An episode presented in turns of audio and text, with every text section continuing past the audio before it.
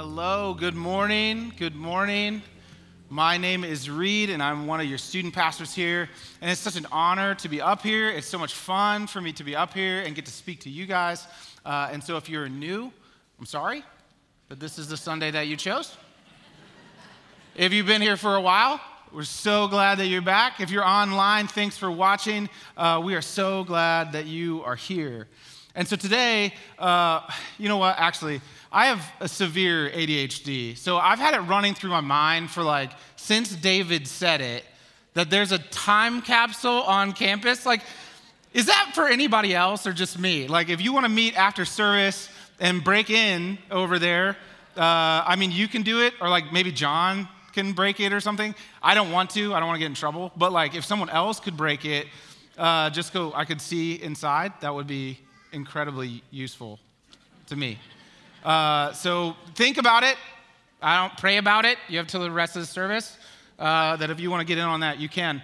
Uh, but today I get the pleasure to talk to you about the Passover meal. And I think that there's such an interesting thing that happens. And so today um, we're going to be talking about the relationship or what happens between Jesus and Judas. And so I don't want to get totally caught up in the Passover meal, but I do want to talk about something that really interesting happens in the middle of this meal. And one of the things that I think is the most valuable thing to know is that as we get to the Passover meal, Jesus and his disciples are kind of sneaking into the city of Jerusalem. See, there's not another, there's not another place on this earth that at this time is more dangerous for him, for Jesus. And so I think he has this worry in his mind that if he gets caught before this meal, this Last Supper with his disciples, which he needs, he needs to have this moment. He needs to, to have what is going, he needs to have this with his disciples. So if he's going to have this moment, he almost has to sneak into the most dangerous city that he knows he will be betrayed. And he has to do it in a way that is very covert and very careful because he has to be so careful so that Judas doesn't betray him before the time is right. And one of the things that is super funny to me about the Passover meal is that the, it all happens around a table.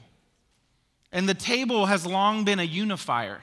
The table has long been uh, a piece of furniture that, for some reason, when we go on a date, we go out to eat. When we invite people over, we, we invite them over to eat around our table. And so I don't know if that's like the magic formula because I'm a simpleton. And so, like, table, eat, bonding experience. I don't know if it's that simple, but it kind of seems that way to me.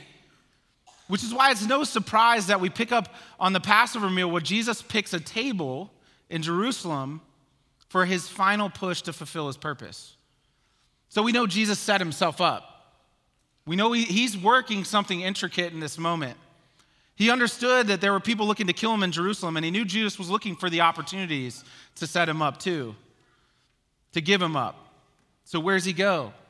He goes to the one place he knows for sure that Judas will betray him. And I'm sure that in Jesus' mind, this is a, this is a passionate moment for him. It wasn't so much that he was saying goodbye to his disciples, even though I'm sure that played a part, as much as, as now he arrived at the central reason as to why he came to man in the first place to institute a new covenant with men based on his own sacrifice. This wasn't the beginning of the end, this was the beginning of the beginning. But what I want to focus on is something that happened around that table, something that quite honestly has me a little torn about how I feel and think about myself. See, in Middle Eastern culture, betraying a friend after eating a meal with him uh, is considered and uh, was and is still regarded the worst kind of treachery that you could ever make. Judas is such a well known traitor. It's almost synonymous with his name, right? Like we think of traitor, we think of Judas. And he's not the only one. We've always been uh, kind of drawn to these traitor stories, right? Like Lando when he sold Han Solo out. That was dirty. I, I'm not, I can't even, I want to justify things, but I can't. Ernesto and Coco. Why? That was rude. I, I don't get it. Peter Pettigrew, I, all I need to say is this guy looks like a rat. Uh, look at him. He looks like one. He is one, he looks like one. Hans from Frozen? Why? Anna was nice and super awesome. This is wrong. Edmund, I relate with him. He can't lay out the Turkish delights. That's a problem. That's a problem. Or like for you people in my in here that are kind of like my dad, what about Fredo Corleone? Yeah, he betrayed his brother. Now he's at the bottom of Lake Tahoe. That's all I want to say.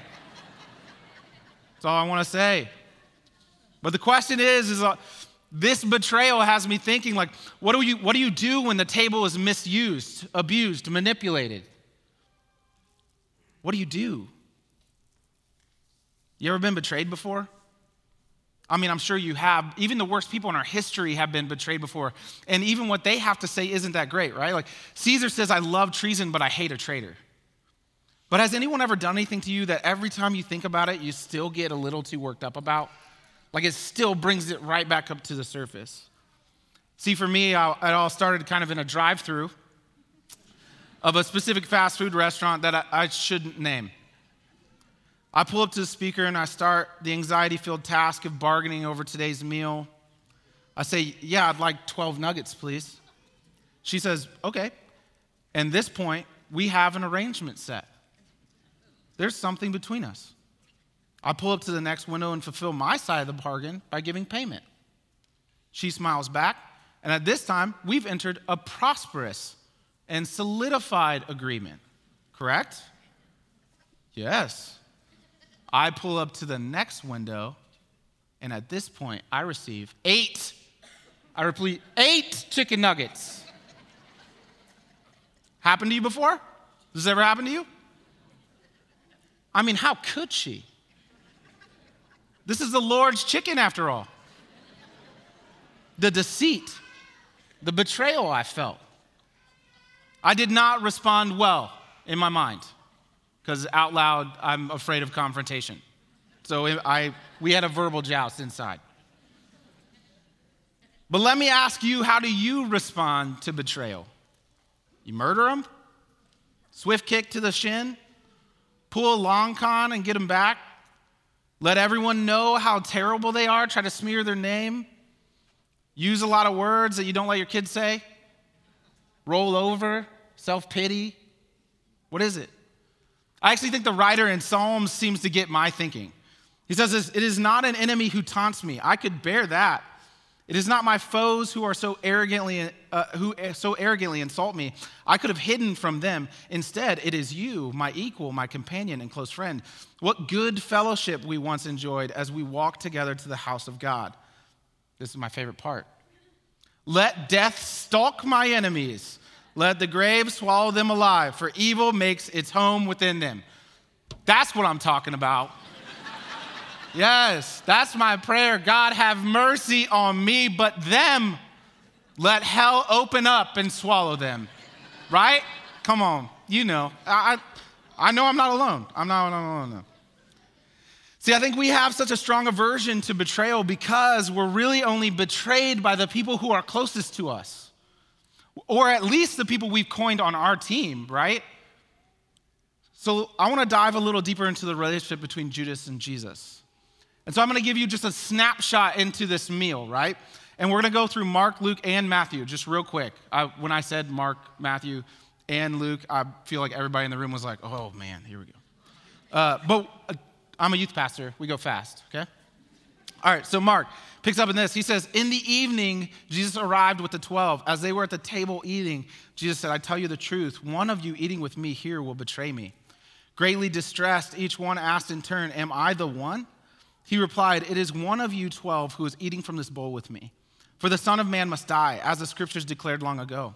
But how terrible it will be for the man, for the one who betrays him. It would be far better for that man if he had never been born. Luke puts it this way But here at this table, sitting among us as a friend, is the man who will betray me. For it has been determined that the Son of Man must die, but what sorrow awaits the one who betrays me. The disciples began to ask each other which of them would ever do such a thing. Matthew's is really simply put Judas, the one who would betray him, also asked, Rabbi, am I the one? And Jesus said, You said it. I don't know if you have anybody been in that situation before where someone made you really, like really mad and they were like, I'm sorry, have I upset you? And you don't want to like commit to the confrontation, the, the confrontation, so you're like, you said it. I don't, know, is that just me? I'm a middle child, so I instigate and I avoid. I'm like, you said it. I didn't say it, you said it. But I can't imagine that in this room, what, like, what a shockwave that hit everybody in the room. Hey, you're gonna betray me. The, see, what I think is crazy is they all went through this together. They went through that being secretive together. They went through having a bounty on their head together. They went through sneaking into Jerusalem together. They've went through a lot of life together. And they avoided this treachery, this betrayal that they were so afraid of for so long together. But is it a shockwave? I mean, the more you read, let's be serious, the more you see and you realize that Jesus was in on it the whole time. What I love is that Judas set the trap, but Jesus set the stage. And you see, I've kind of had my own Jesus moment before where I felt like this, where I was wanted, told I was needed. One of the uniquest things I think about working in ministry or profession like it is that your professional and your personal are so uniquely intertwined. You can't avoid a lot of your personal stuff being involved with your professional stuff. See, when you actually go to hire someone, it actually, you hire them. It's not like you're just hiring their skill set, you're, you're saying yes to them. My first job was exactly this exciting. The pastor said he loved us, needed us, until sometime he didn't. And man, it hurt. It hurt me deeply. It hurt my wife. It hurt the people that were our friends. And one of the reasons why it did is because we had a lot of friends there. We had a lot of people wrapped up in our story there who now didn't talk to us, unfriended us. Man, where do you go when you're betrayed?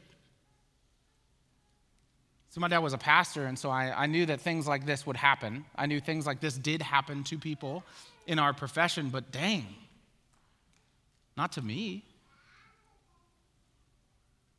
And some of you feel the exact same betrayed by your previous church, betrayed by this church. Ooh. And no, not because they're making me speak to you. That is not why you have been betrayed. and let's be real, it's okay to feel how you feel. Sometimes I, I don't like the church. You know why? People are messed up, but my God isn't. And until I started being real with how I felt and how and started having some crazy honest conversations about my upbringing, what church was like for me, what church people did, what I saw church people do to my dad. Man, I was actually kind of stuck. Betrayal got me stuck thinking that maybe I shouldn't be involved with Christians. The only reason we're here is because of an unwavering faith in the mission God called us to. I still don't like the church sometimes. And yeah, I get it. Sometimes you don't either. But God has a different play He's putting on, and one that, you know what, honestly, sometimes I don't see and I don't understand. And He's worked a lot of things out for my good since then. But as Mr. Rogers said, feelings aren't facts, but they are mentionable and manageable. If we don't mention and manage our feelings, misguided or unhealthy feelings will lead us to unhealthy decisions. Unhealthy decisions didn't work out for Judas, and mismanaged emotions can lead to a mismanaged life. See, I understand that some of you in this room are hurt. I understand that some of you in this room are betrayed. I understand that some of you in this room could be angry. And you want, let's be honest, I had the same pastor for like 18 years. That's because he was my dad. you guys chose yours for 20. And he's leaving. And it's okay to feel however you feel about that. Let's be honest, it's his time to retire. You guys made him lose all his hair. He's, he, he needs to golf more. He's put in his work, he's put in his time. But here's where I started to get confused about my own feelings and thoughts. I had to ask myself if I was Jesus, because in, in reality, I, I really want to be, or if I was Judas. And I think it's probably a simplification of things, but really I want to empathize with Jesus and say I resonate more with Jesus. I think it's easier for me to say, yeah, of course, I'm Jesus. And I do, but I also resonate with Judas too, whether I want to admit that or not. See, you and I could easily become the betrayer. We have to look no further for the evidence than the disciples. It's kind of a beautiful trait with the disciples. Like, I know a lot of time they get like a lot of crap for being dumb and just kind of going with the flow, which I resonate with. That's kind of. Uh, But like, I love the trait of their group. Like, they lived life together and they knew each other so well, they didn't even suspect Judas. Their first initial thought is what? Lord, is it me? Am I the one? None of them said, Lord, is it Judas? And trust me, if I was at the table, like I would, I'd be like, it's Judas. You guys are, it's him. Like it's definitely not me. It's him. I'm loyal. But it kind of spurs a question of like, God, me? They still had the question about their own heart. They spent all this time with Jesus and they still had a question about their own heart. No matter how much time they had spent, they still believed that it's a possibility that they possibly could be the betrayer. See, you believers, you must be careful not to underestimate your own potential for betrayal. Immediately following the Last Supper story, if you pick up, Lord, uh, Jesus predicts Peter's denial and his betrayal. So if the disciples thought it could be them, couldn't it be you? or I. And if there's one problem with being the one, if that betrayer, it's that betrayers always get what's coming to them. And Judas did. And Judas wasn't a slouch to these guys. See, they trusted Judas with all their money. He was a guy that they, they were like, You got the purse, we'll let you have it. It wasn't so obvious to them who the betrayer was. Judas had a love for money, it was his weakness. We know this but it's also his strength. But a weakness so much so, he chose his love for money over his love for Jesus. What's the weakness in your life that could cause you to betray the trust of those closest to you? Keeps a wedge between you and God that you pick over Jesus. See, the enemy even uses our strengths. Because we are good at what we do, we start to let that rule our lives and it sows destruction. But what I love and I don't want to miss about the Passover story and the relationship between Judas and Jesus is that you can choose to follow Jesus. I love the scene between Judas and Jesus. There's this chaos around the table, right? Like if you were with your best friends and they're at the table and they're like, one of you here is going to betray me. I, I just imagine it like, I don't know if you ever take your parents to Applebee's or something or Texas Roadhouse and they're like, it's too loud in here, you know, like the, but you're like talking at a normal level, and you're like, whoa, slow down, Dad, put your hearing aid in, let's get this going. Uh, he doesn't wear a hearing aid. I need to say that because he'll probably watch. Um, but like I kind of imagine that to where if you would talk at like a lower level, the people around you wouldn't be able to hear. And one of the things that I think is so interesting is Jesus, his uh, Jesus, his betrayer, Judas, is sitting right next to him. And so, one of the most craziest things about the story to me is that I think uh, not only does he get this special place at Jesus' table, but I, they have this moment, this interaction where everyone else is going crazy. Everyone else is like, is it me? Is it him? Is it someone else? Like, what is Jesus talking about? There's no way. We're super loyal. There's no way anybody in this table, in this room right now would betray him. Do you know what we've been through? Do you know what we've done together? Do you, do you know? And, and Judas kind of leans over and he, and he says, What? He said, like, Lord, is it me? And Jesus says, You, you said it and, and no one else knows what's happening. See, in the warning of Jesus, we find profound love for Judas.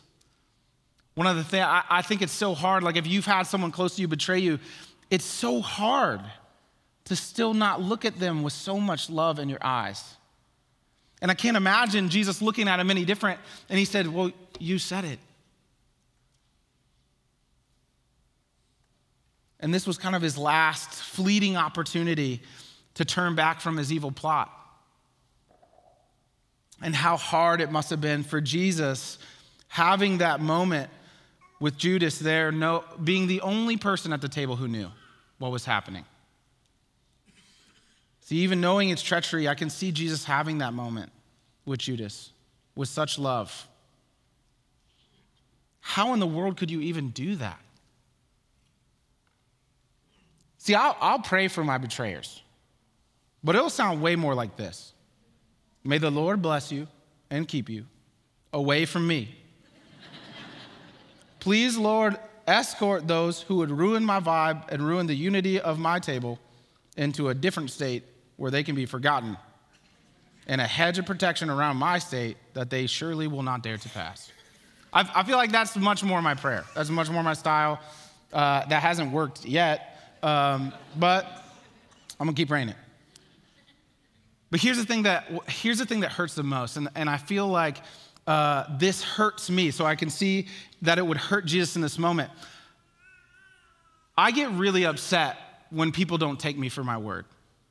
The people who know me closest, the people who have seen me live my life, the people who have seen me uh, sacrifice everything for them. I give you my time, I give you my talents, I give you my treasures. What else do you want from me? And there's a part of me, there's this thing that keeps popping up that I'm sure Jesus is just yelling all the time of like, you know me. At the inner core of my being, you're in my circle. You know me. You know everything about me at my worst, at my best. And sometimes I think Jesus is saying that to me or you, man, you, you know me. Why do you live as if there's no inner transformation? Why are you living as if there's no true cleansing of your sin? Like you're not free from that. You know me.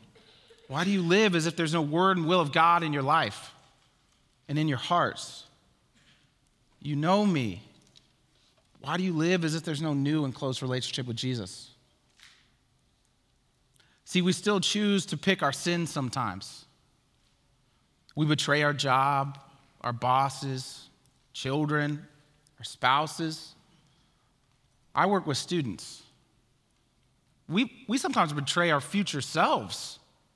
We still do that, though, as adults. We'll always be torn between our sin and our Jesus. Even though you may be the Judas at someone else's table, this is what I love the most there's still a place set for you right next to the king.